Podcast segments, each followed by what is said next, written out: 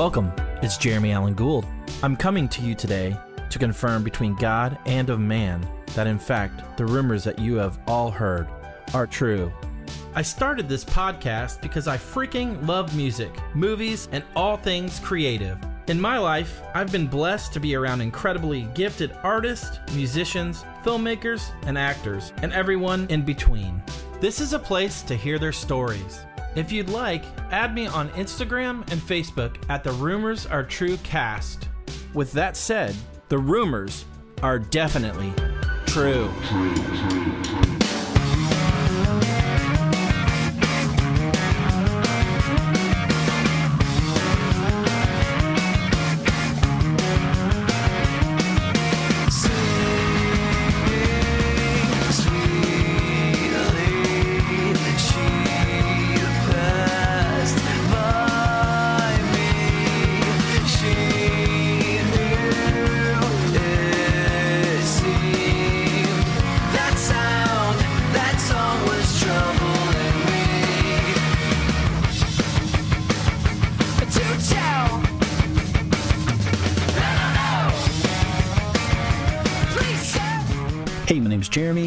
this is the latest episode of the Rumors Are True podcast. Today, I welcome my dear friend, Josh Silverberg. You know Josh from the band Edison Glass, as well as his solo project Silverberg. Um, Josh and I go way back um, when I used to book Edison Glass back in the day. Awesome conversation. It's an incredible story that I hope you enjoy. Um, had me in tears, as you can tell if you listened to the episode. What a powerful, powerful episode. I hope you really enjoy this latest episode with Josh Silverberg.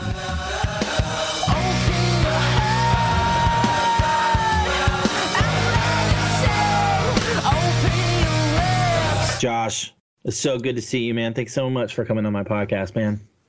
Absolutely. Thank you for having me. Super stoked.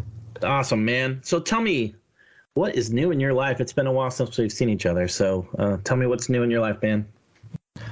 What's new in my life? That's since we've not talked in so long, there's been a lot kind of since the Edison Glass days.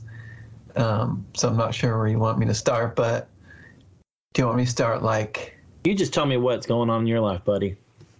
Well, what's currently new is I've been on tour with Brandon Lake, um, but not doing music. So that's very interesting. Very cool. Yeah. What uh, what do you got? Where you living at? I know uh, you had mentioned Nashville, but yeah, kind of what? How's the how's the the life for you there? Um, I've been in Nashville the last 13, 14 years. It's been awesome. I absolutely love it. Yeah. That- That's sweet, man. Very cool. Yeah. Um, so let's talk uh, about how you and I f- uh, first met. I know we kind of mentioned it. Um, I was booking shows in Wichita, Kansas area, and I booked Edison Glass. And the reason why I booked Edison Glass is I don't know why I booked them, but somebody wrote me, and I said, "Yeah, I'll let this band play." And I vividly remember you guys getting on stage and blowing my brains off. Like it was insane. It was unbelievable. I'll never forget it. And so any other time I got an email from you guys, I just said, "Hell yes, let's do it. Let's go." And uh, yeah, I got I got to book you probably I don't know I would say three to five times at least. And um, specifically, I was uh, you and I were talking about an MXPX show I booked, and you guys happened to hit me up, and I was like, "This would be great direct support." So definitely remember the good times and all the times you you guys played my shows, and man, you guys just blew my mind for real.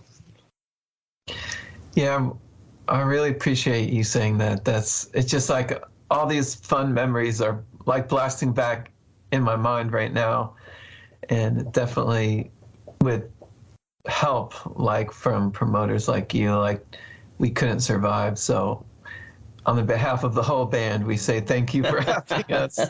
Well, thank you for know, rolling. like, um, you know, it's it's interesting because like there's there's all these aspects of why bands are successful and like what makes it. And as far as like image and like marketing and all of that goes, we were on the negative side of the scale. like I just remember on shows like yours, like people are doing their makeup in the back and getting Yep. everything like you know, mm-hmm. Prim and- everyone prim and proper. Yep. thing. You know, like it was part of the scene. You had like the swoopy hair. You had the, Yeah. you know, you had all the stuff. The deep V's. We would roll out of our bus like in shorts and flip flops. Yep. And like, I don't know. We just we're so clueless to that. You know, like being maybe a little isolated from Long Island. Like all of us grew up in Long Island, so like we kind of you know we're like friends or friends of friends with like Taking Back Sunday and Sure. you know like all the bands um, as tall as lions. Oh you yeah, know, I booked them a couple times. like so a lot of like great incredible acts, but they too didn't care a whole lot about style. Yeah. you know, it wasn't really kind of the thing. So we'd show up and people would look at us. They would be like, cool, like, are you excited to see the band play? And we're like, yeah, we are the band. You know? and they're like, no, you're not. And That's then we awesome. play. And then, like, I love going to these festivals and we kind of, we were a little probably stuck up and arrogant and all that stuff Mm. you know, we kind of prided ourselves that we looked totally crappy and not cool, and that we just got up and really knew our instruments. Yeah. So we were kind of like music school nerds. So then um, we kind of liked showing up, kind of blending in, like in festivals with all these kind of like super cool bands, and then playing, and then kind of getting the respect That's cool. of everybody. That's so cool. So that was fun. That's awesome, man. Very, very cool. Uh, yeah, we'll talk about uh, Edison Glass here in a few minutes, but I wanted to know kind of um, tell me what it was like growing up for you. How, did, how was music involved in your life, and maybe some records and bands and maybe concerts that kind of shaped who you are right now. So one of my earliest mu- musical memories is probably I don't know I had to be super young so I sat on my dad's lap while he played drums at church. That's so cool. So here and my dad's kind of like a hippie, you know, guy even though he's a doctor now. But he was like both my mom and my dad were like kind of like hip hippies in the late 70s and they had this like come to Jesus movement moment in the Jesus people movement. Yeah. You know, I know they kind of had a movie about that. Yeah. My parents were kind of on the tail end of that in Long Island, you know. So during that whole thing, and it was really cool to grow up in a house that the focus was creativity and music. They were always for it, you know, like, so yeah, playing, my dad playing drums and just me sitting there, like thinking this is the coolest thing. So then I started, drums was my first instrument, you know, there's drum kits in the house, you know, all Very that cool. kind of stuff. So I just kind of grew up in that. And then started forming bands when I was really young. I was just super drawn to it. You know, in fifth grade, started forming bands. That didn't work out. Seventh grade, formed another band. Got kicked out of that band. you know, um, it's so interesting. Like, I don't know. I feel like the as I get older, the more like the bad and traumatic things that happen in your life, they shape you, but usually for good yeah. Yeah. you know and I, th- I think you have like a response it's like do you get stronger or do you just like give in Yeah. to it you know it's like a choice life or death so you know it felt like death when you're in seventh grade and they have a show and don't tell you you know Ooh, that is death. one of those things and you and you're like gosh why aren't they like letting me know and that, and then it was that moment though that was like fine i'm going to start my own band Yeah. and that started the path of really all of it like as far as like the first that started a band i was called spontaneous combustion That's It's so- amazing. you know, it's like just as good as a band like Anal Leakage was like a side project. You know, it's like, what are we doing? That's incredible. Yeah, I love that. I love that. What um, what kind of music were you listening to um, throughout the house when you were growing up, and then obviously when you started writing these bands or uh, starting Yeah. these bands? What were what what was your music? Um, sh- I guess showcase like what kind of bands were you listening to? Yeah. So my mom had a lot of kind of 70s influence music. You know, so anything you basically would hear on Woodstock, a lot of like Keith Green, Mm-hmm. you know, um, a lot of that stuff. And like, that was kind of my early childhood. But the things that started to shape like my wow, like falling in love Yeah. with music, um, probably the first band was Nirvana. Nice. Um, and then I remember for my, I think it was my 16th birthday, the first CD I got, my twin sister gave me the Bends Radiohead. Oh, that's a game changer, man. That's a game changer. yeah. That's awesome. Um, did you get to see any any bands when at this time frame that were like when you saw them you were like, "Ooh, I want to do that," or "I want to be involved in that"?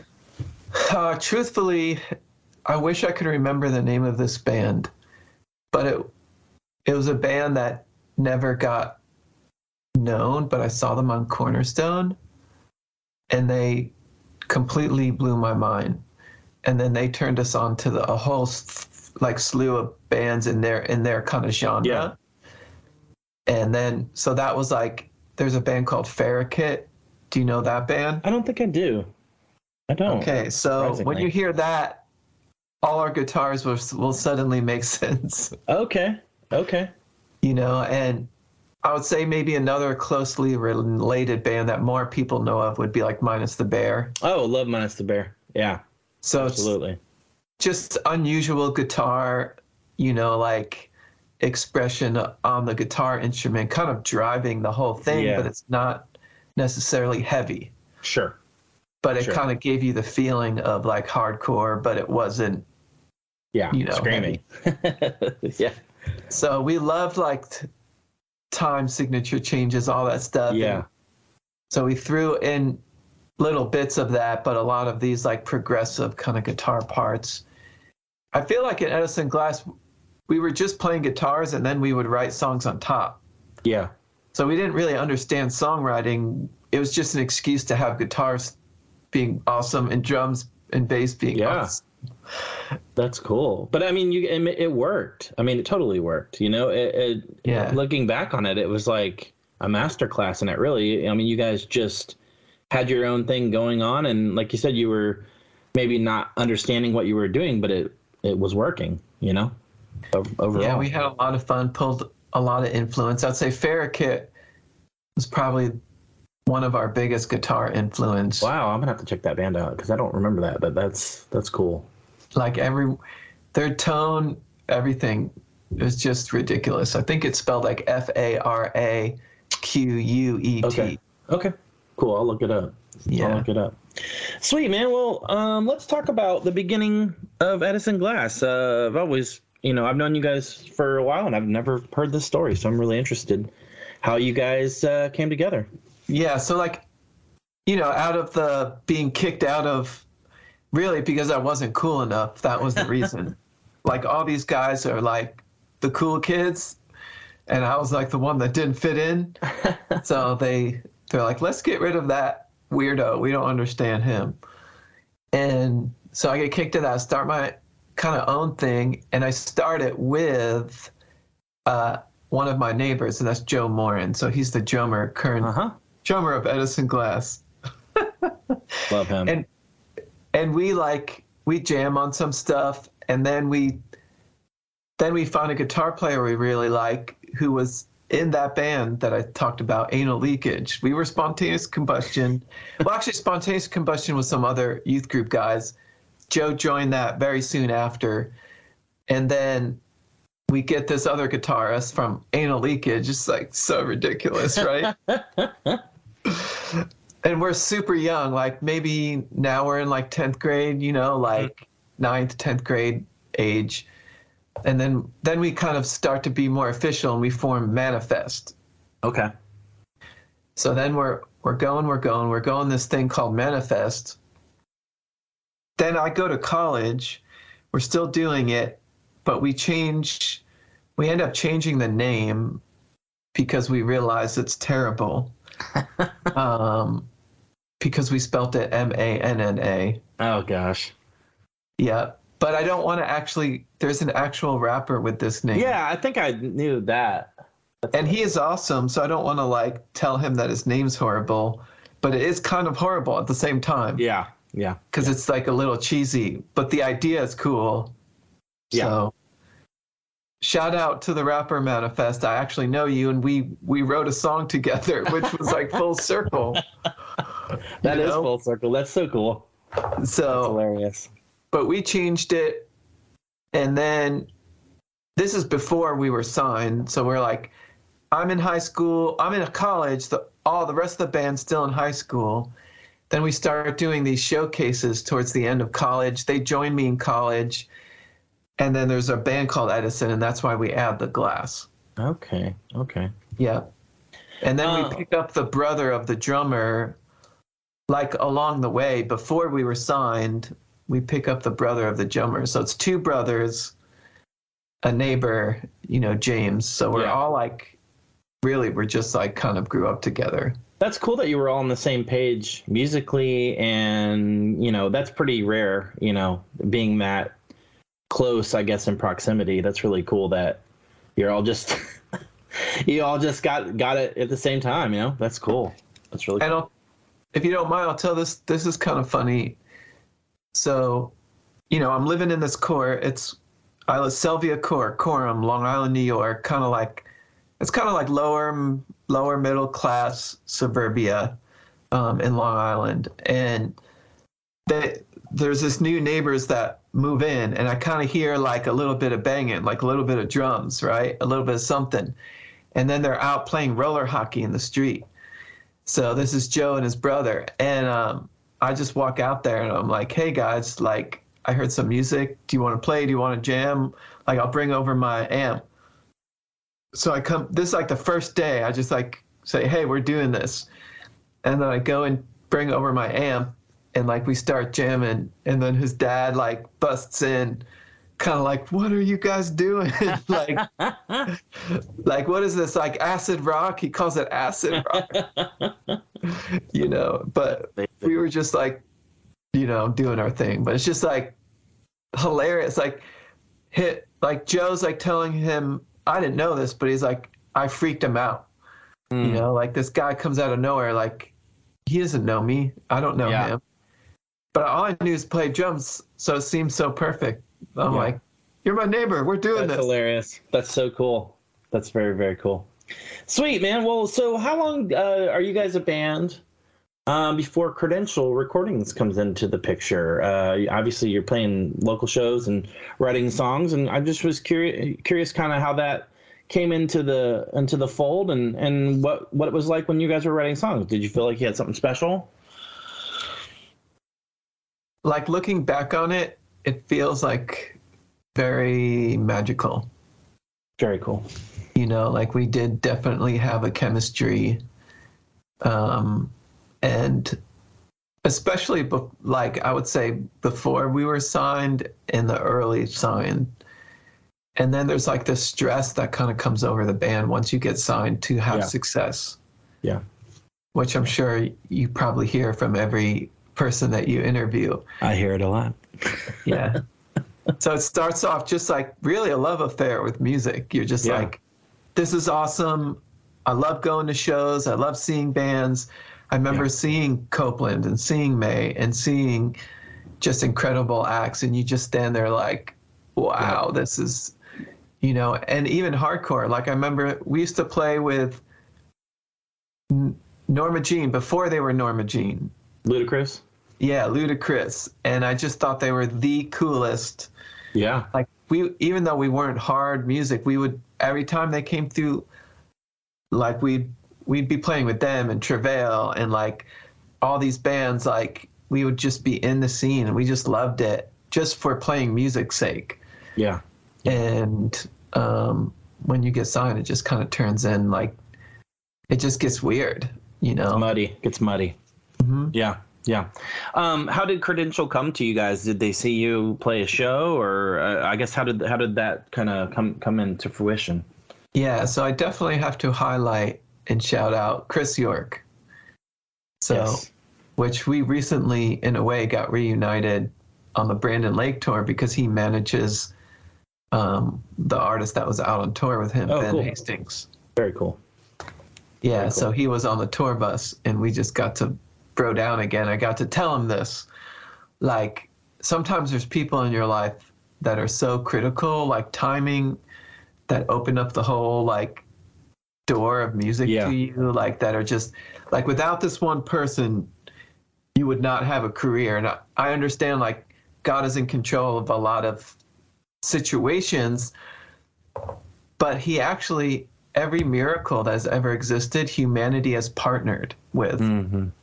You know, whether you believe in not, but if from a Christian worldview, like look at even the death and resurrection of Jesus, humanity had to partner with, you know, all the prophets prophesying for 2,000 years about the specificness of what it was going to look like. Yeah. And then people actually had to crucify the guy, you know, like yeah. Absolutely. someone had to put him in the grave, right? Yep. So like even that miracle humanity partnered in. Yeah. So the miracle of us getting into the music industry, Chris York was like the the Moses, you know, like he brought us awesome. to the promised land. That's so cool. He grabbed this band in obscurity in Long Island and he heard a demo. I think Nathan Dantzler passed it to him. There's a few other labels that were sniffing Yeah. So who who was that? Who who was that? What are labels? The Dancer is a producer, produced a lot of stuff um, kind of in that scene Okay. in the day. Um, a lot of like random stuff. And he, like, we were talking to a bunch of different labels, some smaller indie labels, and he's Okay. like, he's like, he wanted us to sign with Chris because he thought that would give us the best shot um, to make it. And he passed our stuff along, and Chris just like freaked out, and he flew out to see us Oh, that's so cool. in Long Island. We we were doing clubs, we were doing churches, um, just kind of everywhere you could ever play as like a high school band, you know. Yeah. Yeah. Yeah. Um, so how long after you sign with Credential do you start working on a Burn a Shiver? Uh, is that pretty quick? Um, you know, like when you signed, was it just like off to the races type of thing? Uh, maybe it took about a year to get into the studio, but I would say the songs were a lot of the songs, half or more than half, were already written before we were signed, and it was just kind of like re- recording. Um, but it was definitely a dream to work with. So we worked with Brad Wood on that first Oh record. man, I love him. Dude, he's so good. Was that your first choice? Did, were you like, we want to work with Brad Wood? No, it was all Chris's idea. He got it, you know. So he connected us with someone who would get the sound and wouldn't like transform us into something we weren't, you know. Yeah. And um, we were super young and green at that time. Um, we were making our record, and in fact, around that time, One Republic was making their first record in LA. We were both in LA and Ryan Tedder reaches out. He emails me to meet up during that time, and I never got back to him. Oh my. One of my regrets. I maybe you should email him back now. Uh, Hey, I'm Like- still here. strangely enough, I've started working with people in his outside circle recently. Oh, nice. So I never wanted to like approach him again. Yeah. You know, I felt like it was, if it was ever going to come around, it was going to come around because of my work, not because I know him. Oh, that's cool. That's fair. That, Yeah. that's that makes sense. Um, let's talk a little bit about a burn and shiver. Um, maybe some thoughts uh, uh, from that time. I know you said probably half the half the songs were written at that point, but do you tell me about the process for that. How was that? Do you remember fond times of it? Do you remember it being hard? Like, just kind of tell me what what your thoughts on it. So we drove down to basically we were staying somewhere on Laurel Canyon, finding parses, places to park, staying in a a half bus.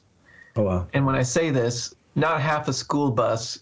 It's like a mini bus, so it's a little bit bigger than half a school bus. Um, I'm trying to like, and we converted it to have bunks. That's awesome.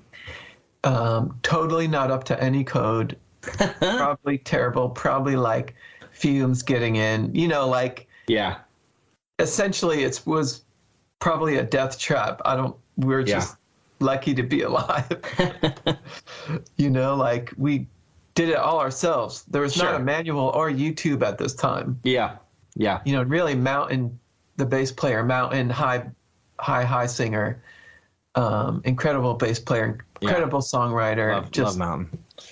everybody in the band was crazy talented and really gifted. Um, and just like what a personality! Like Mountain, he could have been a star. Like it's just one of those things you don't like know why it didn't happen, but um, he was as good or good as than anyone in the scene. Yeah. you know, like he just was that good. And um, kind of had like a Circa Survive ish Coheed Yeah. I totally agree. thing going on. Um, just really unique vocal and like exceptional performer. Just awesome. I, I can't speak highly enough about Yeah. him. Um, and uh, so we were staying there. It's pretty rough. It was like we were just glorified bums, but we were living the dream. so it's like a catch 22 Yeah. Oh yeah. you walk in in the morning and you're like, cool, this is Brad Wood. This is Brad Wood's house. This is his back studio. You know, like he's gracious letting us use his shower because we have no place to shower. You know, like, Yeah. um, and then he, I think he stopped letting us use his shower as we were making it ridiculously gross. So he's like, uh, this is probably a bad idea. Oh my. Oh my. yeah. Uh, um, how? Uh, what was Brad? I mean, having worked with, how was it to work with Brad Wood? Number one, and did he like the record? Was he into it? he was into it. He's very supportive. I wish I could do it again. And and the one thing I would maybe speak to if there's like bands who are maybe in the phase of making your first record, um, I think I was so overcome with like insecurity and fear Mm. that I could enjoy enjoy it or even give what I felt was authentic performances. I end up and a lot of it loving the demos that we did more than our first record Interesting. um, and not because recording was bad, but just because me personally, I couldn't give. I was scared of messing up, so it was like I wouldn't give maybe the intensity or the the authentic stuff that made the demos kind of exciting. Yeah. And, uh, we were all excited about it. Um, it was like I wanted to like maybe sing perfect, or I was trying to imitate something I wasn't. And I don't know that he knew us enough and I think there were sometimes some elements that he would pull in from our demo recordings, um, just because they weren't, we couldn't beat them when we tried to record. I got you. Um, but like, I wouldn't know. You don't know. You don't know this, and I didn't know this till later. You know how fear can actually blind your vision. Mm-hmm. You know, like, but you don't know if you're like if you're in bondage to it. You don't Yeah. even know that there's like a real freedom from it. Yeah. Yeah. That makes a lot of sense, man. Um, when you finally heard the final mix, I know you said you kind of preferred the demos, but what were your thoughts? What what you when you popped it in for the CD the CD player for the first time, or whatever you listened to it on the on the mains in the studio? What what were your thoughts? Were you like, holy crap, this is amazing, or were you just like, yeah? What were your thoughts like that? Okay. So my honest thoughts were I didn't like it. Was my honest thoughts. You know, I just there's things about it didn't like. So part part of that would be insecurity. Okay. Um, but then part of that would be my the artistic vision, and I didn't. I was too reserved enough, maybe because of this fear that I was talking about, um, that I I was afraid to speak up. Interesting. You know, or maybe I would, but only two band guys, and we would argue. But I would never like in the producer while it's happening Put your two cents in. yeah, I just thought, okay, I'm just gonna do whatever this guy says because he's the man, He's the producer. Yeah. you know. And he thrives on collaboration. Yeah. And now that I'm a producer, I like imagining I'm imagining producing someone who never says anything to me Mm, and how awkward that would be on his side. yeah. Yeah. You know what I mean? Like Absolutely. Totally get what you're saying. there's one band that I've fr- from producing indie they loved what I was doing, but they would never give feedback. And I would, at the end of the day, I would feel so weird. Mm. I'd be like, do they hate this? Do they love this? And then they would show up the next day like, man, we really love how this is turning out. And I'd be like, I would never know this. Do you think? I know you said it's insecurity, but do you think it was in any sort of intimidation of sorts, or like you know, not that? I mean, Brad Wood, what Pete Yorn, Sunny Day Real Estate, like these, you know, incredible artists and bands. What do you think at the time? Were you're like, I don't know. Do you think that had anything to do with it? Well, absolutely Im- intimidation, but you're intimidated, but also intimidated. Being intimidated is kind of a mindset slash like belief spirit. It's like intimidation that is Yeah. like God hasn't given you spirit of fear, but one of love, power, and a sound mind. So it like it it's actually rooted in something, but actually I was intimidated 100%. First record, the pressure of that from the label. They don't mean it. Chris York doesn't mean it. He is not putting that on us, but it's like a lot's riding on this. Yeah, absolutely. They spend probably they drop a hundred grand on our first record. Holy crap! I know it's insane. That's a huge budget. My God, Yeah, that's cool though. I mean, that's amazing. but to me it didn't sound like it. And then our next one was probably less budget, but it sounded like a hundred grand. So Totally. the guy that did Time is Fiction, and that's Nathan Dantzler. Okay. Um, so I'm going to shout. He's another key player. He's the one that passed our stuff originally at Chris York, Yeah.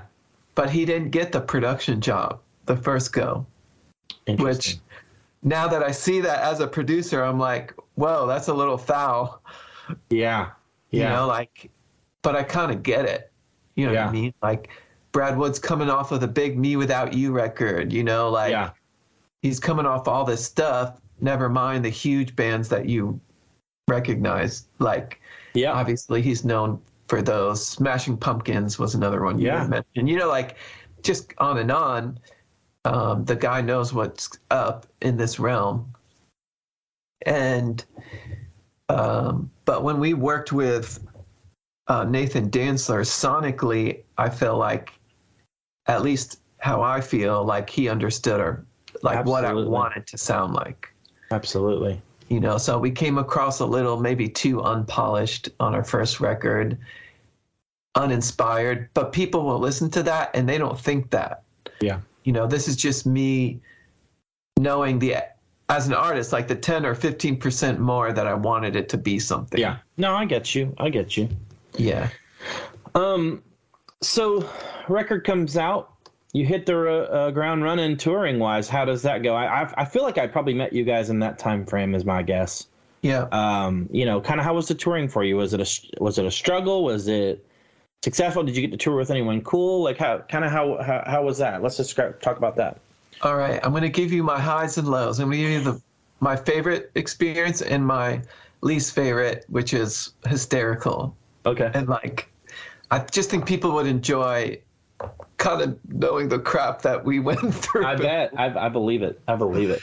so you know i yeah at this point i'm the only married guy and we sign and i go on my honeymoon Oh, you know my. like that's the timing you know and we're young and dumb i'm 24 everyone else is like mountain has to sign because he's not 18 yet That's so he's just he has to sign like a it's not a prenup but it's like this separate where his parents sign for him That's hilarious. you know um, and he finishes high school early you know it's it's insane what we did um, thinking about it like like as an adult i don't know that i would let my kid Yep. do this Yep. you know i have an 11 year old it's like am i going to let her go on tour in, in six years Yeah. No. Like sign for her go here you go go on tour no but we do live in a different time now Sure. Sure. um, that's, That's hilarious. crazy I know it is it's Anyway. nuts. Anyway, all right. So my highlights absolutely Mae, massive highlight to tour with them. Love those guys. Um, Blindside, absolutely Amazing. like they were probably my in my top two bands, like on and off my favorite band. Period would be Blindside. Like Christian, the craziest singer and screamer, like the guitars, the drums, just everything on Mm. lockdown. So they were so creative, so amazing. The and on tour, both of these bands were like the nicest, most Yeah. hospitable, kindest, like no pride, no arrogance, showing us the ropes, like pushing our amps in, you know, like they were serving us, cool. you know, and they taught us like how to be just like good people Yeah. on tour. Um, so that was the highs for sure. Um, there are other bands that in that process that we love touring with, Sun Bears, Love you them. know, like when we do our own tours, there were more like bands that we'd bro down with that we love. Um, had a lot of cool of those Yeah. experiences. And um, but the I would say the like really crappy, crappy, terrible moments were these two that stand out as kind of ridiculous. One of our first tours, um, and mind you, the label was giving us tour support. We were getting no money from the door or the draw or the anything, Mhm. but we were supporting. I think this was the Supertones farewell tour Oh wow. uh, with Reese Roper, Okay. and then on the off days, it would be us and Reese Roper. Okay. So what really happened was the Supertones for farewell tour didn't know we were a part of their tour, but because we were actually on the Reese Roper tour, Reese would let us kind of play a song or two in their set, Oh wow. but they would have to clear it with the venue in the beginning of each show. Okay, so that's like the mechanics. We Yeah. didn't know this. We just thought we were on the tour That's hysterical. no one actually knew this until we got there but they were they reese loved us so much that he was working us into this thing That's awesome. right? But our two songs was actually the sound check of reese roper. Like our two songs on the big tour right that our label was paying all this money to support in because we were getting in front of a few thousand people or whatever it was. And one of them um, one of those shows this i think it's called jesus freak hideout comes out to Oh, review yeah. our live show and they review us by saying this is the worst live band we have ever seen Oh my god. and the reason why, and I don't fault them for this, it's because we do two songs. So, and Josh and I, Mountain and I, trade off. The first song I'm singing lead on, and he's doing backups. My mic's not even on. Mm. You know, nothing is on. All you hear is high harmonies like blasting away. Everything is wrong. So I understand why he's saying we're terrible because it must have sounded ridiculous. Yeah. No, that Like, makes sense. probably didn't even sound like music. Yeah. Like imagine listening to a song, all you hear is some guy screaming on and off, and then random music coming at you. Like maybe the guitar's not on, and it's just like bass. The snares like coming in and out. They're getting the snare sound. You know, It's yeah. like- Unbelievable. it probably sounded like total like I don't even know, like play school music. Like I don't even Yeah. know what's coming at me. Yeah. So I I get it, and especially in that space, they're like used to like really polished, like Yeah. we camp and Yeah. all third day, and like this is what you're hearing, and like even like Reese Roper and like Supertones, man, they are they got it down. Like the musicianship, everything is super tight. The sound is tight. Everything's dialed. So they are literally dialing in the sound as we're playing, you know? And yeah, so that was funny. We we wanted to print shirts. We didn't. This was maybe one of my regrets. as a slogan, like Edison Glass, worst live band I've ever seen, as like the thing, because it was so opposite what we knew of ourselves. Unbelievable. Yeah. How did that like I know I know you say that you understand where they're coming from, but how did that make you feel? I mean, I'm just curious like what that was that devastating to read that? We laughed. We could not stop laughing. Cuz you Uh, knew it wasn't true. Yeah, we were Yeah. probably on the other end, a little prideful and arrogant about our performance, probably more than we deserved. You know what I mean? But I think it's because pretty much every band we would tour with would just go on and on and watch us. We were like a band's fan. Yeah. So like our fans were only bands. A band know. man. Yeah. If the girls came, it was because they were the girlfriends of the guys in the bands. Yeah. We didn't have girl fans. and if you don't have girl fans, you are not going to make it in music. Yeah, unfortunately. Unfortunately. So, like Copeland figured it out. Yep. Oh yeah. Like, oh, do yeah. a little swoony swoon, and you got it made. Absolutely. But Absolutely. that we had, we didn't even think about girls. We were just like, check out this guitar part. yeah, let's write a ripping song. Yeah. Yeah, yeah. So, touring, highs and lows. You know, you're getting your feet wet. Um, when do you start working on Time is Fiction? Love this record. Not that I don't love the first one, but Time is Fiction is just. Oh man, it- like you said, there's a, a massive difference between the records. I absolutely love it. I love production on it. I love the artwork. Everything about it is you know, top notch. So yeah, let's talk about that record and kind of your thoughts on that. And I know you've kind of talked about it a little bit, but yeah, give, give me let's go a little more into it. Um, so second time around, you kind of learn. We spent like maybe two or two years or so on the road. Um, a lot of these songs were written in between. There might have been a couple that were like leftover from the early phases that made it. Um, and we grew as a band. Um, and getting with the right producer really, and man, I don't, not wrong, but I think getting with a producer that one, we were out of our shells more so we could communicate what we wanted. Yes. So you can't, I mean, I'm not putting down Brad at all because Sure. No, I get it. legit.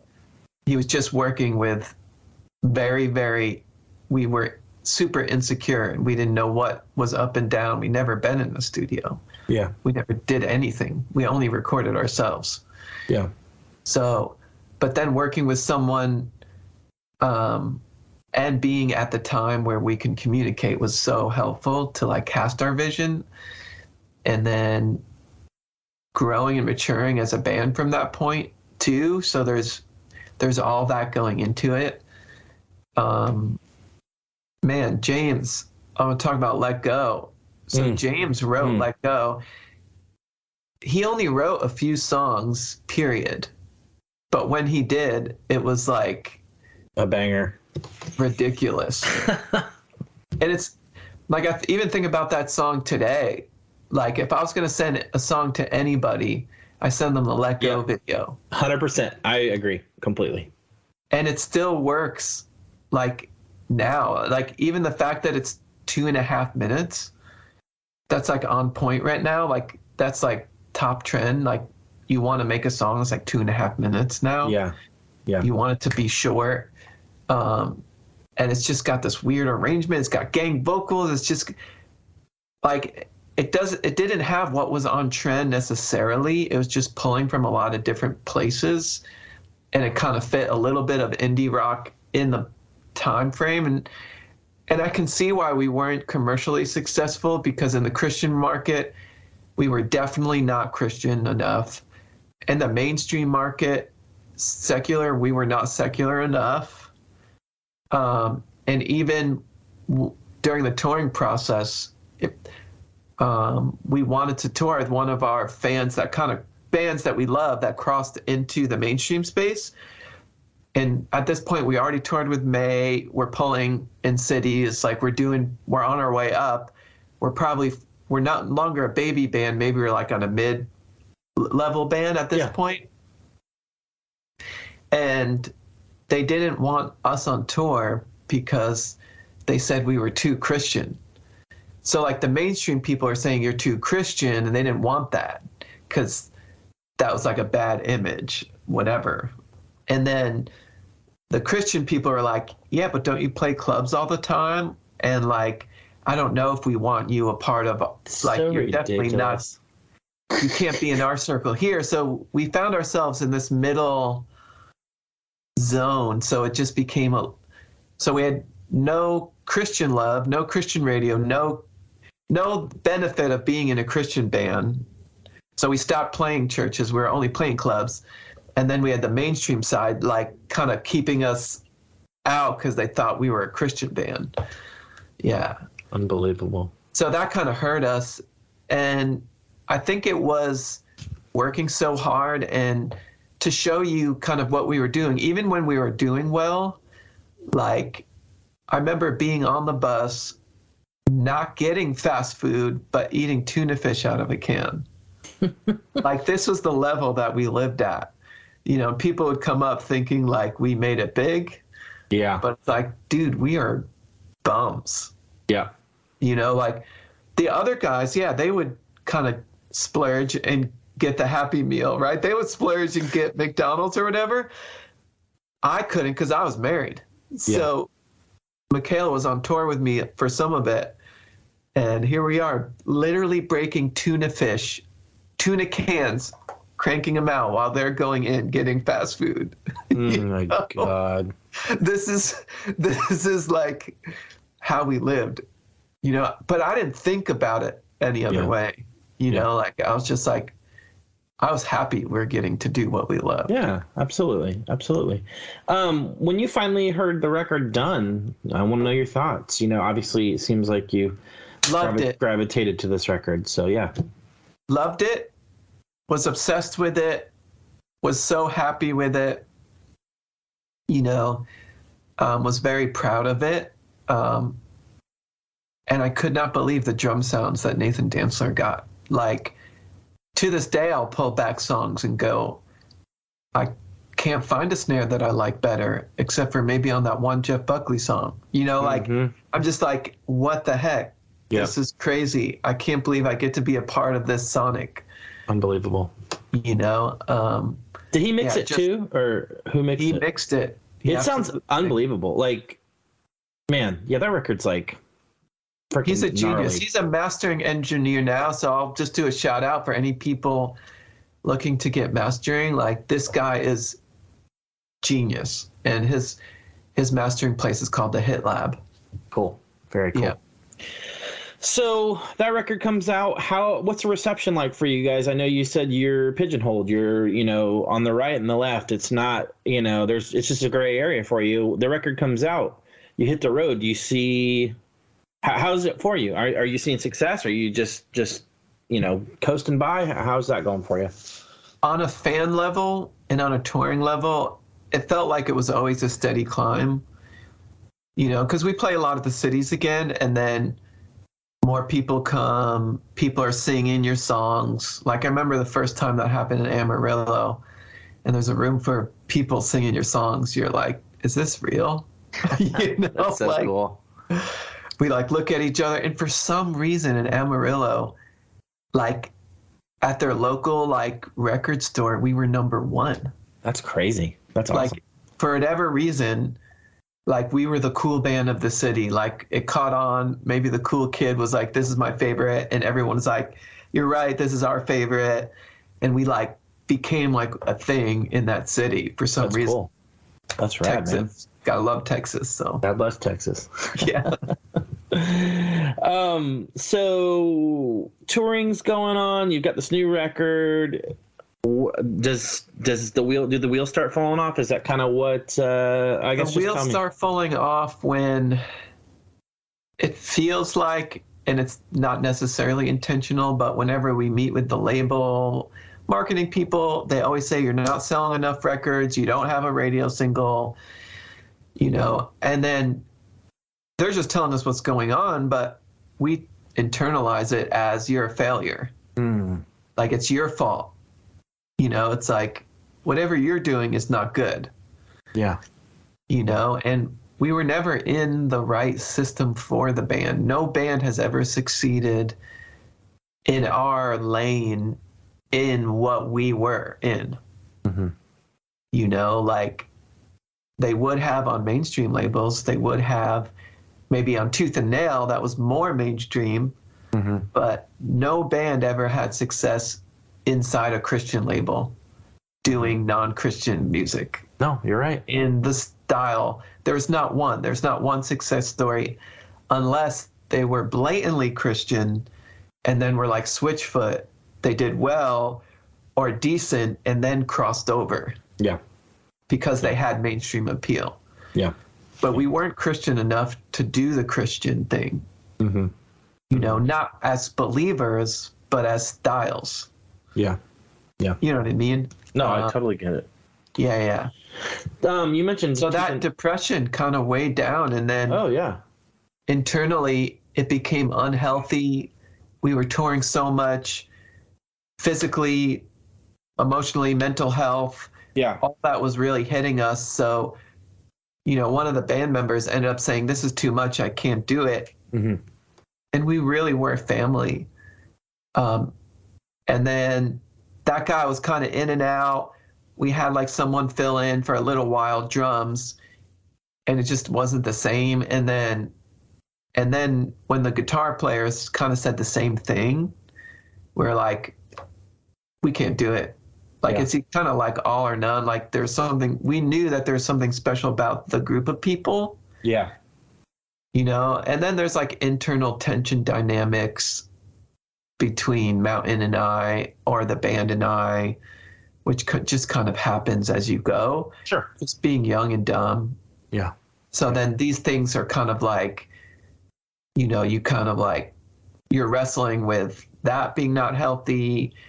So then when we told our label and our manager yeah we can't tour. We're not writing then they just kind of drop in a way slowly started dropping off. But there was never ever end or even our manager at that time was like getting us meetings with new booking agents like always people around us always believed in us hmm but it just became unhealthy No, I get it. I get so it. So we stopped Um, take a step back for one second. You mentioned Tooth and Nail. Um, was there any other? I, I know you said you're a, you guys were a bands band. You were the bands loved you. Was there any talk with any other labels? Did any labels maybe say, "Hey, let you know, like a major label or something like Yes. that"? Like, w- w- was there talk?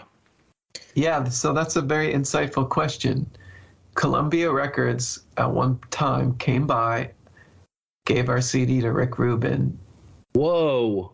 like they were this close to buying us out of our deal um yeah That's unbelievable. and came out to a show in Chicago, and it was actually a similar thing. So we were oh, we were supporting two other acts. I don't remember who they were, but we're playing like the Beat Kitchen or like some place Yeah. in Chicago that's pretty great. And they started us before they opened the doors. Nobody was in the room. And totally killed the vibe, that sucks. you know? And then, like, as we're finishing, people are coming in, you know?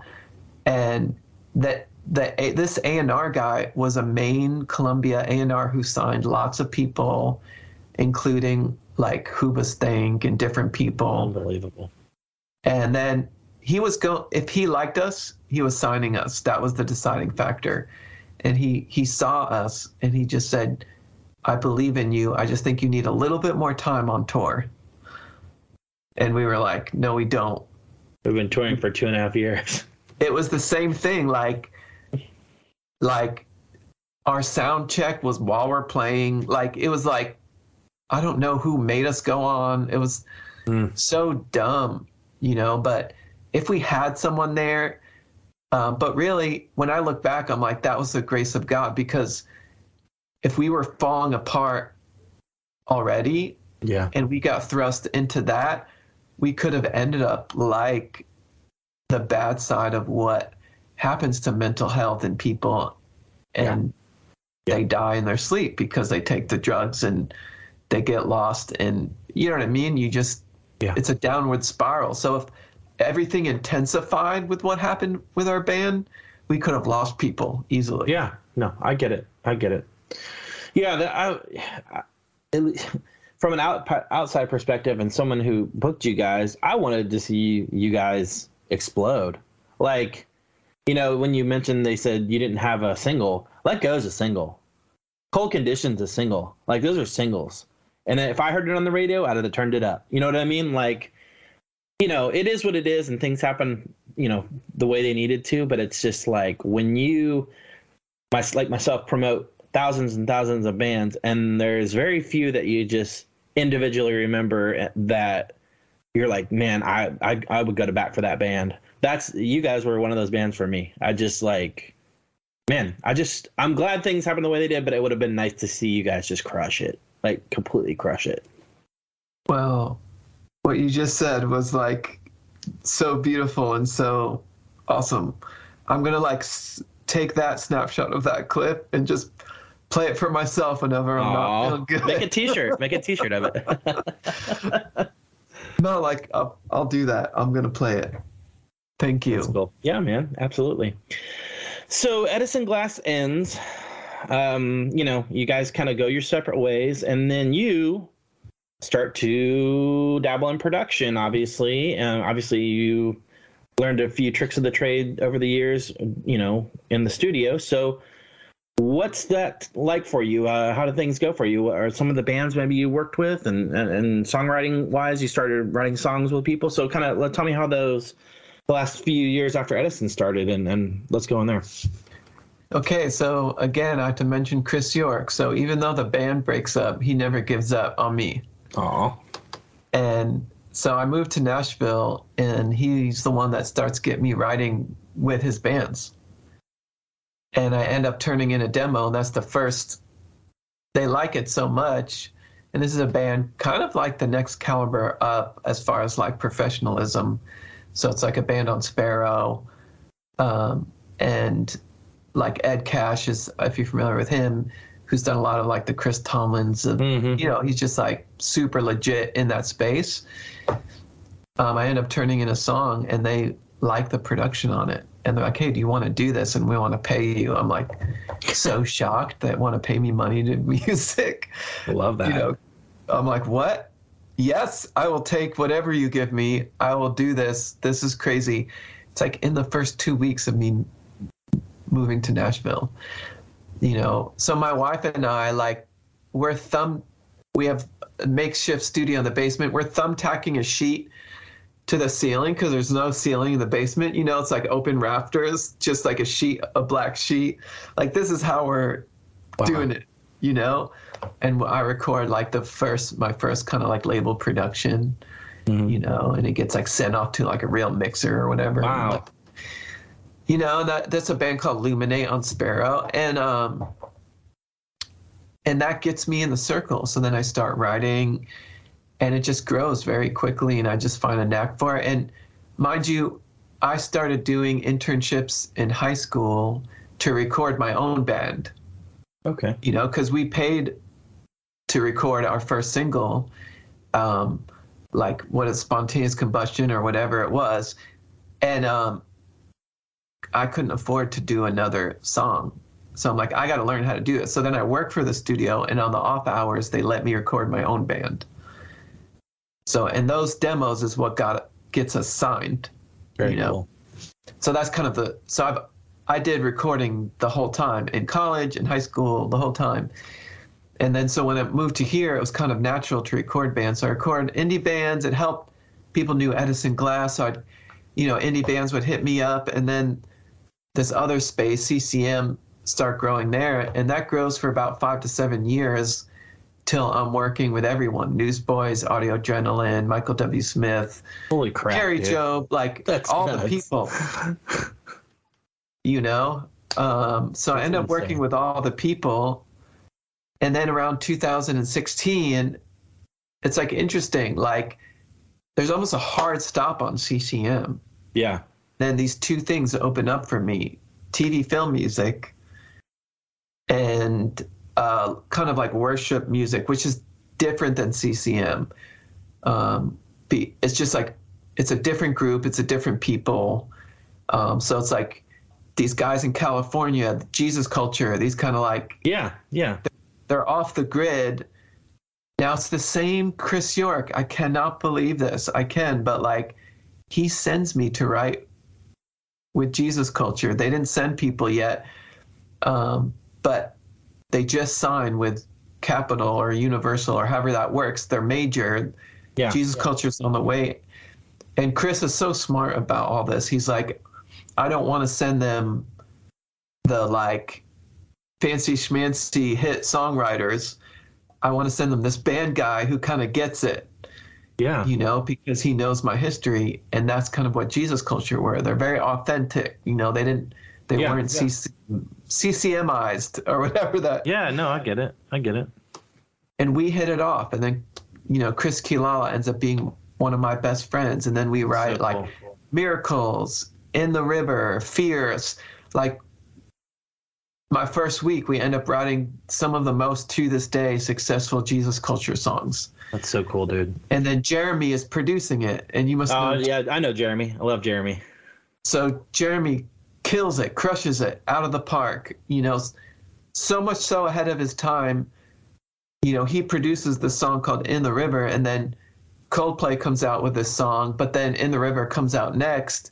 Everyone thinks you know like jeremy and the guitar players and all the people are buying off coldplay but we weren't we they just happened to do something that sounds so similar but we were on the same wavelength like creative creativity like creatively um, and it was so cool where christian music was actually on the head you Yeah. know like on Yeah. the forefront doing things alongside of really like the trends of music Yeah, period yeah. um, I would put Sun Bears in that camp. I would put like Othello and all these Yep. bands that were like really ahead of their time and doing things ahead. Yeah. You know?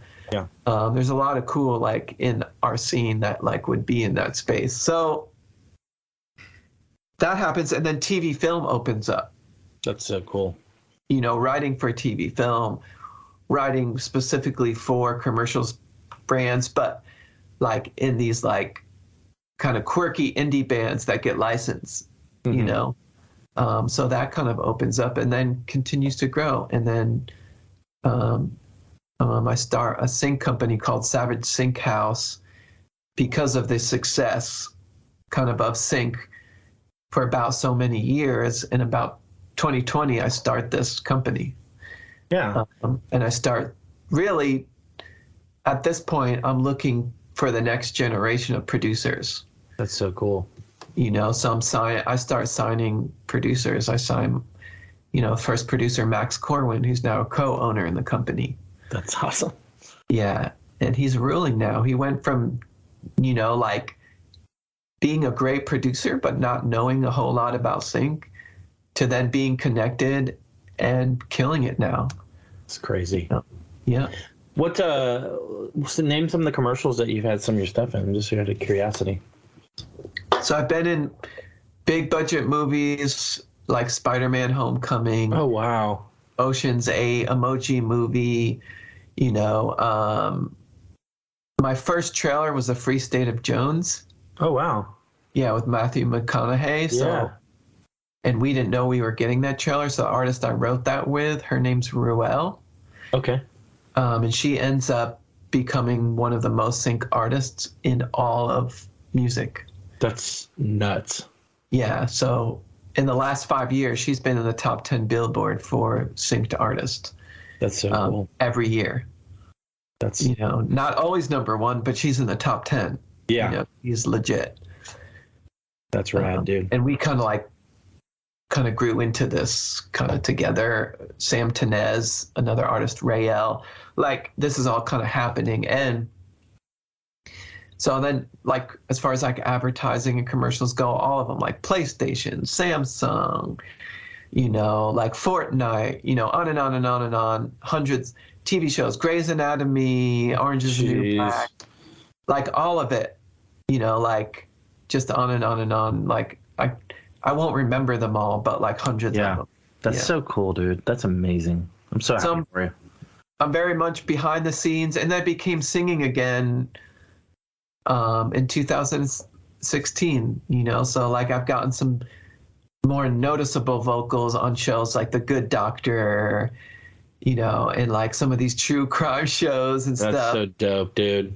yeah, That's sick. so you can you can look up that it's.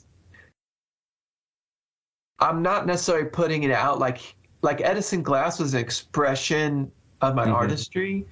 The TV film is still an expression of my artistry, but it's also like I'm doing this to serve the purpose of they need a song for this. So I'm That's yeah. That's art, I buddy. so Yeah, totally. some of it is a percentage of that. Yeah. You know, some of it I'm like, I love every lyric and melody and I love the guitar part and I love this. Yeah. And some of it is like, I'm actually just doing this because it kind of needs it. Yeah. Yeah. And you don't have to eat uh, tuna fish on a bus anymore. So- But getting to do music, it's amazing. a miracle. Dude, absolutely. I'm so stoked for you. I love hearing this. Like, you know, I, I just think it's, you know, I get to talk to a lot of people and I love that you're being successful and doing something that you love and that you can honor God with. And like, I think it's so cool. I'm so stoked for you. And it, it's just, man, it's just awesome to see on the other side of things how you're in a different avenue of your life. And it's just, you know, it's, it's God, obviously, you know, he's, he's kind of opened those doors for you, which is cool. So, um, wrapping up and we don't have a lot of time, yeah. Oh, absolutely. but I absolutely. would be super remiss to not cover the near death experience. Yes, I was gonna I was gonna bring that up next. Yeah, tell me. So I was didn't know about this. So you tell me kind of the the story. Okay, so the the condensed story is I got really bad COVID. So I got it so bad that your organs shut down and you can't move and the ICU doctor comes in like so black spots are showing up medically hmm. in the scan, your lungs are filled with a pneumonia, you can't move, machines are moving your body for you, your legs so you don't get blood clots. They're like shooting you know the blood thinners into your stomach. You're on the highest oxygen level that you can before you transition into life support. You know they're doing everything they can to, to keep you going. The icu doctor comes in and he says this like this is word for word like what he said to me. He said uh, this is what he said people like you don't survive Oh my. and then he says, You have two choices. You can die here on the table, calls it a table. Hmm. You can die you can die here on the table, or we can put you on a ventilator, but it's not going to help. What do you want to do? Wow. He's saying, Do you want to die now or later? so I just said no. Like, not because I'm in great faith. I just didn't like any of those choices. They did Sure. not seem like, like the right choices Yeah. to me. Yeah. So then he says, Are you saying I don't have permission to treat you? Was his next statement. And then I, you know, I'm, I'm like, okay, legally, I see what you're doing. Is I say, yes, you can treat me, but it's not going to go that far. You know, so in a way, I say, yes, you can treat me, but no. hmm I just did not want to say yes, I was going to die. You Yeah. know, like you're going to die now or later. Which one do you want? No, I do not. No, nothing. I want none Yeah. of that. So he just kind of leaves the room, calls my wife, tells him something a little bit better, her a little something better. Sh- He tells her, I have one less than 1% chance Unbelievable. and then says that he has seen maybe one, maybe one or two people in my condition in all of COVID survive. So when I hear that, I'm like, okay, so 1%. So you're saying there's a chance. well, with God, there is, you know? yeah. So, so meanwhile, so that's happening, right? So the hospital's making plans to transfer me to a different ICU. Um, there's so many like mini miracles that I won't go on and on, but the the highlighted ones I will say, it's like so unbelievably crazy how God rescued me here, you know, and someone I went to church with, her name's Jordan. She's a nurse. She used to work on the floor with the doctor that is in this ICU, but then works in a new floor that's in a life support floor. That's, you know, she somehow finagles a transfer for me to get out of what I call Dr. Doom's ICU Oh, my. And to be put in a floor where they're actually trying to make me live. You know, where they believe I could live. Yeah. So she fights to get me transferred. There's one spot open, and I don't even I don't even meet the criteria to be accepted into the program. I'm like so on the borderline, but she convinces the surgeon to let me in. Like all the beds are used up. Like this is crazy time, COVID. So they move me in. I get it. I get accepted. Okay, so that's like the first miracle. The second miracle is a buddy of mine from Knoxville drives up to pray for me. He's like in full time ministry kind of guy, younger guy, um, a little bit off the grid. He comes up to pray for me. Doesn't know what hospital I'm in. He just knows I'm in St. Thomas, where there's like a million of them in Nashville. He gets to the third one. This is absolutely insane. Like, gets to the third one in a hallway. He says he sees a guy in a desk, no computer. And this guy asks him, How can I help you? And then this guy says, like, Justin, who's going to pray for me, he says, Oh, well, I'm looking for Joshua Silverberg. And this guy, who is obviously an angel, says this says, Okay, Joshua Silverberg, he's in this room number. Uh, he's in this hospital location. And this is what you say to get in. Oh, my God. They're not letting my wife in. No one is getting into the ICU to visit me. Not a single person. So, first of all, no computer. How could you even look up the information and know? Second of all, highly illegal. Even if you had the computer, you do not give this information out. Like, my wife can't get this information. You either you either know Yeah. it because you're on the inside or you don't. Yeah. Yeah. And it's on another hospital.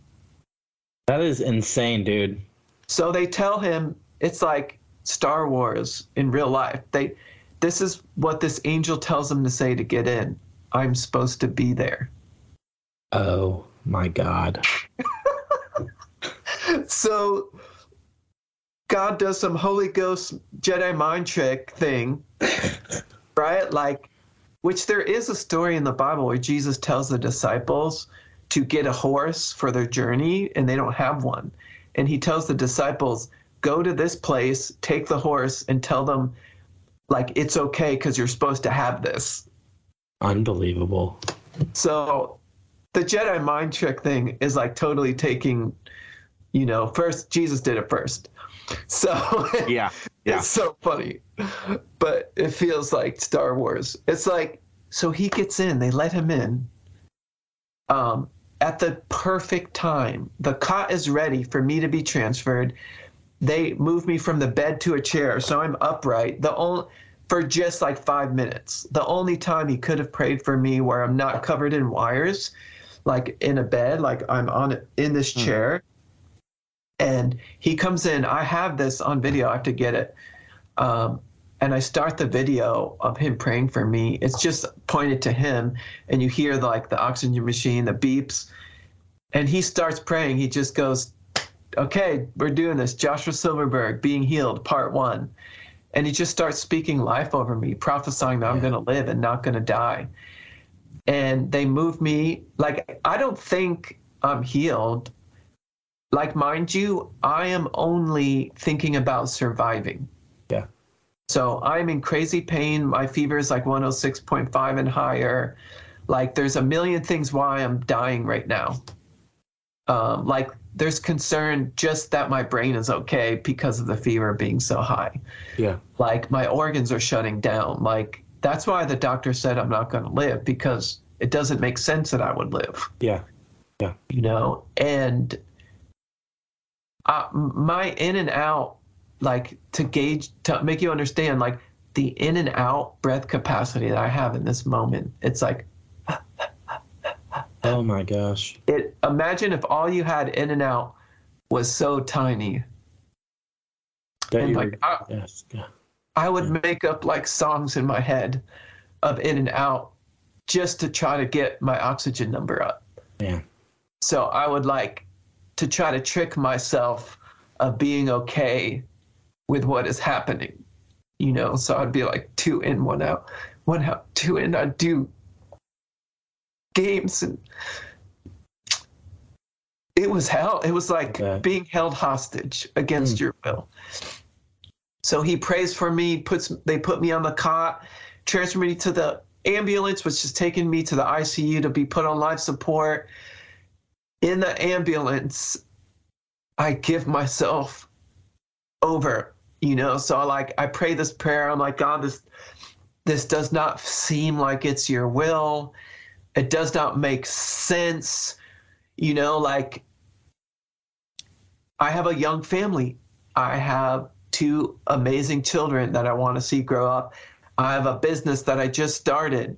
You know, like all this stuff that I want to see that I feel like these are dreams God put in me to see. I'm not done here. I'm not done as a family. I'm not done as a business. I'm not done at like ministry dreams God's put in my heart that I'm going to see like there God, this does not seem like it's your time, but if it, if it is, let's do this. So I let go of it all. I'm like, I let go of my family, all the dreams, everything in this life, this world. I let go of it. I'm imagining giving Jesus a hug at this point. I'm just running up to Jesus. I'm like, let's do the hug. We're doing it. And when I do this, I have this, you know, what I call a near death experience. You can, it's pretty, like you can watch them online. So my spirit doesn't leave my body, but I feel like I let go of this world. And I am like brought into this white room, you know, like I'm brought into this room where the thing that shocks me is like not the peace, the crazy peace, but the thing that is so shocking is the utter absence of worry. Hmm. No anxiety, no worry. It's like I call like it's like the God consciousness, the mind of God moved into the ambulance and our minds were one for one second. And it is impossible for God to worry. You know, he is not worried. He is not does not have anxiety. He he makes no rash decisions. Yeah. You know, he's not moved by fear. He's not intimidated. Like all those things that I battled with through my career that like kept me from being what I wanted to do in my studio, you know, like with Brad Wood. I couldn't be myself. I was bondage to fear. All of that was absent. Hmm. You know, like and it got I just reduced in that moment, I just reduced it to this thought like if God isn't worried about me, he's not biting his nails like is Josh gonna make it or not? You know, if he's not worried about whatever happens, I'm not worried. In the same way, like if you were on a shaky flight, you look, they say, look at the attendant. If they're not worried, you don't got to worry about it. Mm. Well, I look to the captain of the universe, better than a flight attendant. If he's not worried, if God is not worried, I'm not worried. Mm.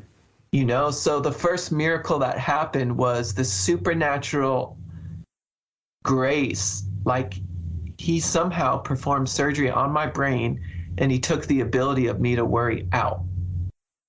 You know, like I was a kid, like a child. And what happened in its place, I started to laugh. Hmm. So joy came and filled all the spaces of worry and anxiety. And I just started laughing. And then I opened my eyes and I looked at this oxygen number. So I'm on a smaller oxygen machine, much smaller than like the, the turbojets that they were pushing in me in the ICU in this ambulance, much smaller, and it read a normal number. And it made me laugh even more. Not because I thought I was healed, I thought the machine was broken. this is not a story of faith. This is a story of, I don't know. Yeah. You know? So somebody decided to pray. A lot of people are praying, but man, that guy laid his hands on me. I needed that point of contact. Yeah. Release power of God in me. I can't explain it, nor will I try. But I looked at that, my oxygen stabilized. So when I got to where they were going to put me on life support, they said, "We're we're going to watch you. We're going to watch you overnight." And then the nurses come in. They're still like they're looking at me like a victim, like they're patting me, like thinking it's my final days. Like I can tell this, Mm. but I know because my oxygen stabilized, I'm out of here. Mm. You know, so so a few minutes into that ambulance ride, af- logic hit me, and I'm like, this machine's not broken. Like this is simple. Like you can put a ten dollar thing on Walmart on your finger and it reads this stuff. Like this is not broken in ambulance. I am going to live. That's amazing. So in six days, I'll try to wrap the end of this part up. In six days, my body is rapidly healing. So I like the pneumonia leaves, the spots in the organs are gone. Like it does not make sense. Like they they're doing new scans and like, yeah, so you don't have spots on your or black spots. That's like places of the organs that are dying, you know, the black spots. You don't have black spots and you don't have pneumonia. Um, we don't understand this. So like we've never seen this in all of COVID. Like this has not happened. And we're reducing your oxygen and you're breathing. So in six days they release me. I don't need oxygen. I don't have any long-term COVID stuff.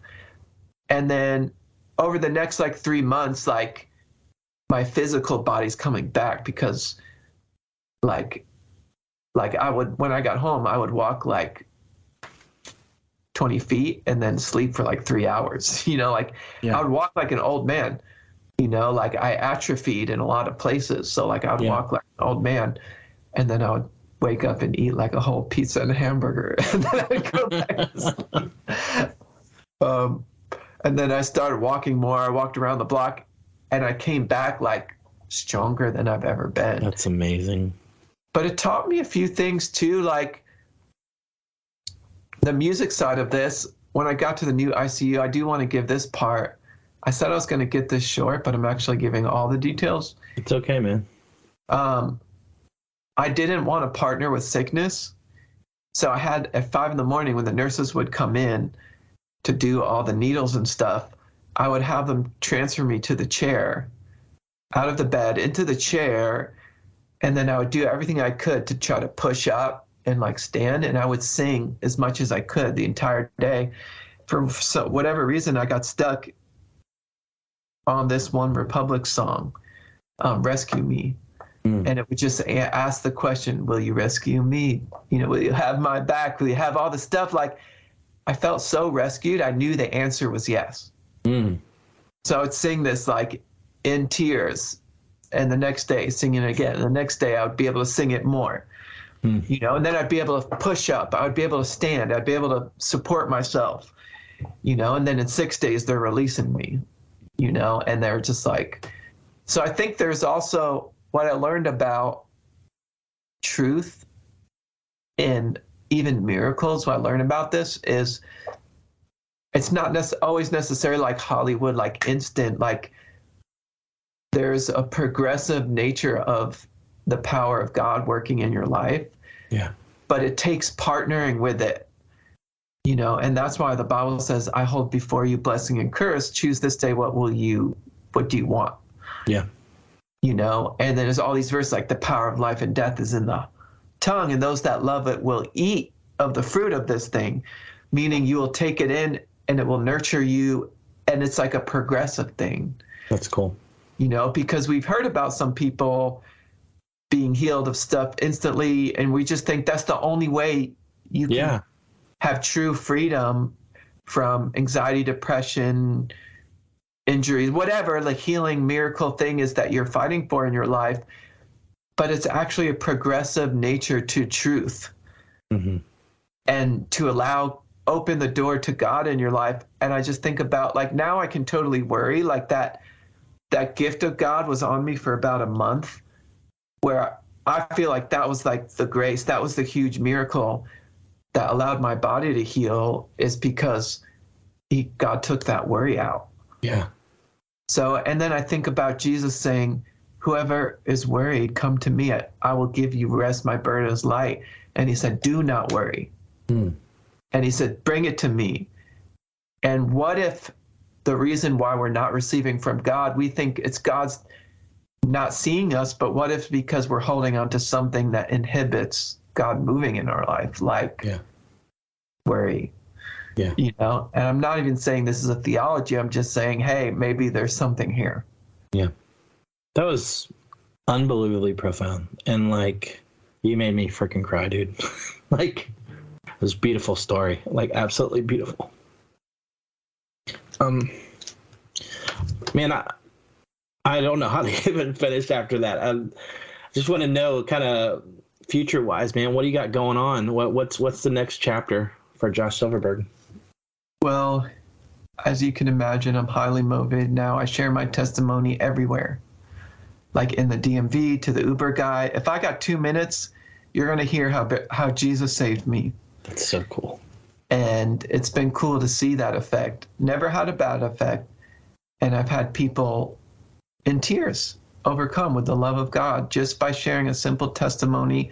I was in the bank last week doing a normal bank thing, shared this with the business bank guy. He cries and he said, You renewed my faith of God just sharing this with me. It's beautiful. You know, so what I want to do is whatever, so typical, but I started a YouTube channel called Music and Miracles. Um, I haven't done hardly anything with it yet, but I want to do stuff on it. You know, like just sharing, very similar to what you're doing, um, just where where music and miracles combine and share stories, do interviews, whatever. Maybe do some music, maybe teach on production, like just the merge of this music and miracles. I love that idea. That's such an awesome idea. That's rad, dude. So I'll give you that, and then maybe whoever listens to this, if you can be so kind and subscribe, because right now my daughter's 11 year old has more views on her stuff than I do. Mine, I have like 15 subscribers, so it's like real early. That's hysterical. That's hysterical. Um, you got any tours coming up or any, anything? Uh, um, and I know you just went out with Brandon Lake, but anything else coming up in the future? Or?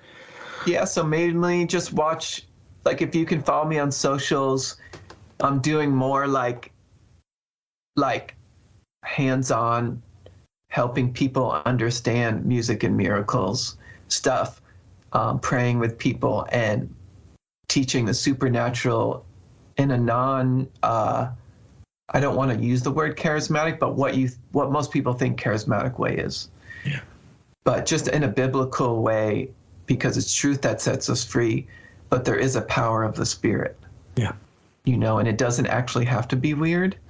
So I just love teaching people how to operate and be in tune to hear God for themselves and to move in miracles. Um, and because of what happened, you can understand why I'm motivated. Absolutely. Absolutely. Uh, it's like a mandate now. You know, so when Brandon asked me to go on tour, I was three months out of the ICU. And my wife looks at me like, you have to go.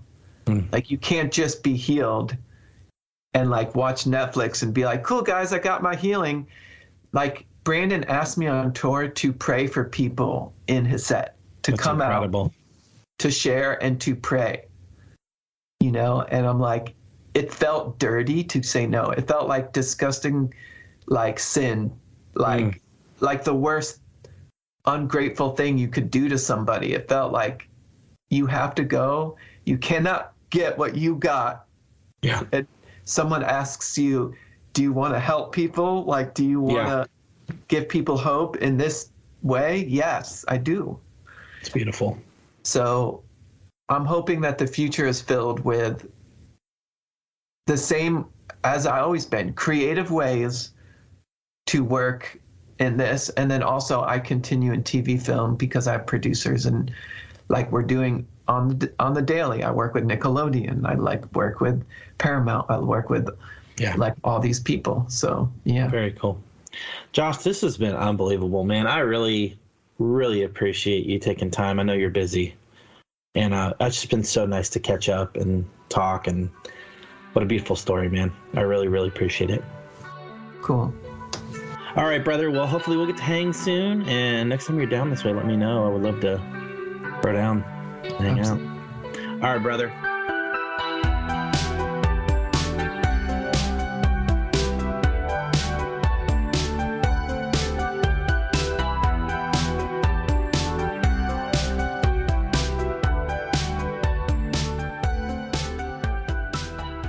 Hey, thank you to the listener for tuning in, and thank you to Josh Silverberg. What an incredible, incredible story and episode. Um, man, I did not see this one coming, and I don't mean that wrong. I mean that in the best way possible. So thank you, Josh, uh, for letting me be a part of something uh, I'll never forget. Um, if you'd like to add me on Instagram and Facebook at the of Truth Cast, if you'd like to like and subscribe, feel free. You know the drill. Um, Josh had a, a prayer at the end that uh, I recorded, and I have added it to this episode. And if you'd like to, feel free to listen. If not, doesn't bother me whatsoever. I just thought it was a powerful ending to this powerful episode. So feel free to listen if you'd like, and if not, I'll have some new episodes coming up soon. So again, thank you, listener. Thank you, Josh, and enjoy this prayer by Josh Silverberg.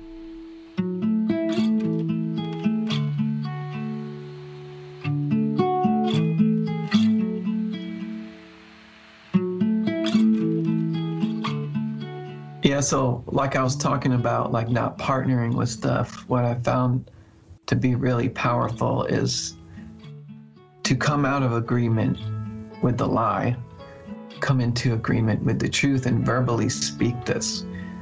I've seen just people really get set free of stuff and even come off of like medication, like they've been so riddled with panic. But when you come out of agreement with this lie, you're really killing the power of the lie over you. Sometimes it's purely natural, and sometimes there's a spiritual side to it. So let's just like just walk through this. So this is how I I would do this. So thank you, Holy Spirit, um, that you're here. Like obviously the power of God is here. While I was sharing the testimony, I just feel the presence of God so strong, just like ministering to the people listening.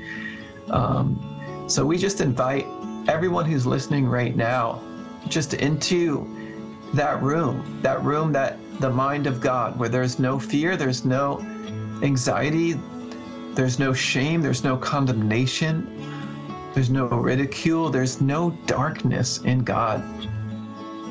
So I just want you just to repeat this. If you want to give God something today, if when I was speaking, this is this put was put on your heart like, oh, I have this. This is anxiety. Well, actually, the truth is that we do not have a spirit of fear. God doesn't give us that. We have a we have a spirit of love, power, and a sound mind. But that means there is a spirit of fear, and someone wants to give it to you. So we want to come out of agreement with this stuff. So right now we're going to start with anxiety. So I want you just to repeat after me, pray a prayer like this. So we just pray this I come out of agreement with anxiety. Anxiety, you have no hold over me. Anxiety, you will not intimidate me. And then just say this I am I am not a home for anxiety. Pray pray this with me, guys. I am not a home for fear. I am not a home for intimidation. And now let's come into agreement with truth. I am a I am a home for peace. I am a home for love. I am not a home for shame. Fear is not my future. Anxiety is not my identity. And now I come into agreement with truth. Christ is my identity. He gives me strength. The same power that raised Christ from the dead lives in me.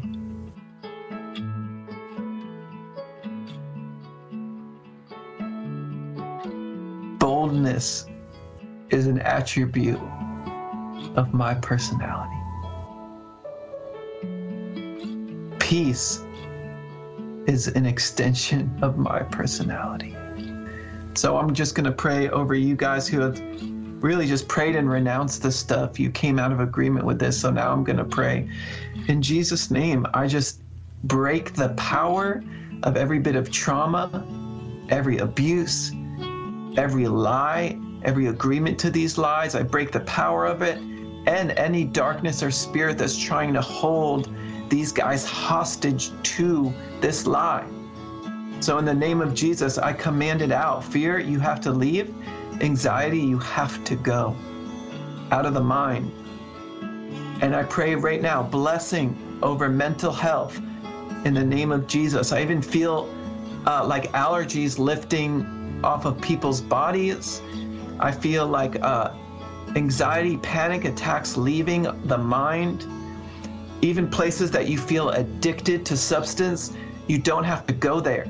I thank you, Lord, that the love of Jesus right now, I feel it touching people that are listening to this, setting them free right now, because I see shame, specifically alcohol. I see that you are covered in shame from from upbringing, from from words spoken over you, from places of abuse in your life, and you've made agreements that this is a part of you. Actually, today you realize no, this is not your identity. Christ is your identity. You don't have to identify with abuse or torment. So I bless you in the name of Jesus to be set free, to be filled with the true love of Jesus Christ, acceptance, and to be empowered by this love. Where alcoholism, I see that breaking off. Addiction, I see that breaking off right now. So we're coming out of agreement with those. And in the name of Jesus, be free, be whole, be healed. And even places in the physical body that have been tormenting you, I say, be free, be whole, be healed. In Jesus' name. Amen. Amen.